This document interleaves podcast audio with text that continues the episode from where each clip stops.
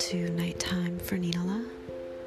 This is Leanna, and you're very likely to hear Judas do something weird in the background.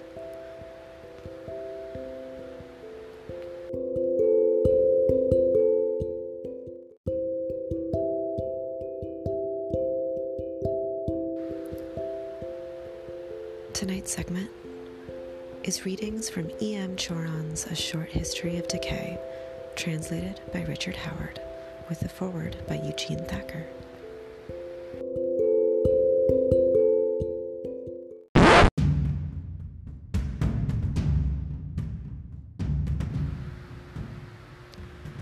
The Anti Prophet. In every man sleeps a prophet, and when he wakes, there is a little more evil in the world. The compulsion to preach is so rooted in us that it emerges from depths unknown to the instinct for self preservation. Each of us awaits his moment in order to propose something, anything. He has a voice, and that is enough. It costs us dear to be neither deaf nor dumb.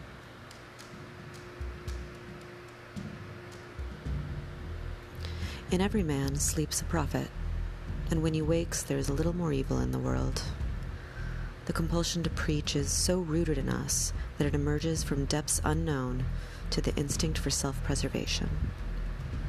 Each of us awaits his moment in order to propose something, anything. He has a voice, and that is enough. It costs us dearly to be neither deaf nor dumb. From snobs to scavengers, all expend their criminal generosity. All hand out formulas for happiness. All try to give directions. Life in common thereby becomes intolerable, and life with oneself still more so.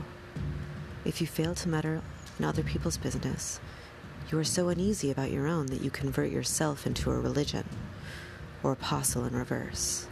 You deny it altogether we are victims of the universal game. The abundance of solutions to the aspects of existence is equaled only by their futility. History, a factory of ideals, lunatic mythology, frenzy of hordes and of solitaries, refusal to look reality in the face, mortal thirst for fictions.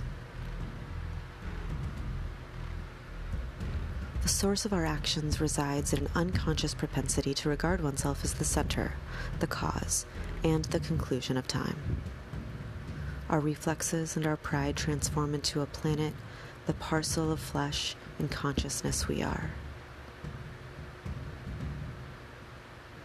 Our reflexes and our pride transform into a planet, the parcel of flesh and consciousness we are if we had the right sense of our position in the world, if to compare were inseparable from to live, the revolution, the revelation of our infinitesimal presence would crush us.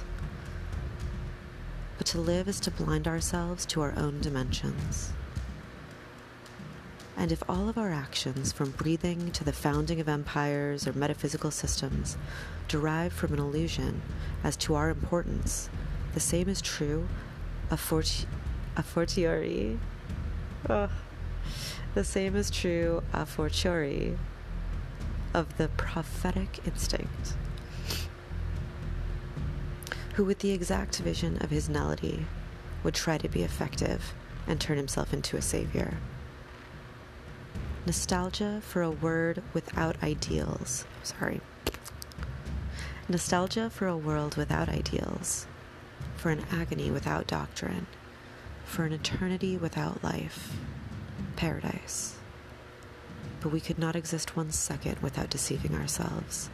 The prophet in each of us is just the seed of madness which makes us flourish in our void.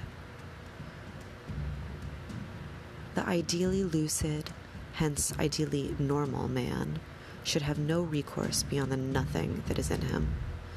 I can imagine him saying, torn from the goal, from all goals, I retain of my desires and my displeasures only their formulas. Having resisted the temptation to conclude, I have overcome the mind, as, I've, as I have overcome life itself by the horror of looking for an answer to it.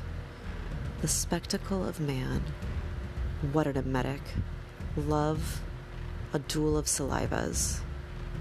All the feelings milk their absolute from the misery of the glands.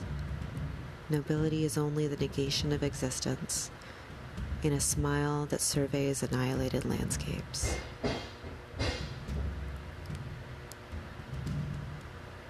Once I had a self, now I am no longer more than an object. I gorge myself on all the drugs of solitude. Those of the world were too weak to make me forget it. Having killed the prophet in me, how could I still have a place among men?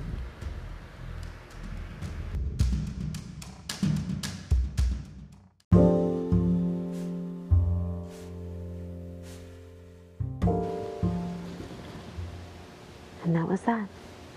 It's time to go to sleep. There's nothing you need to be doing right now other than asleep peacefully and having beautiful dreams. Good night.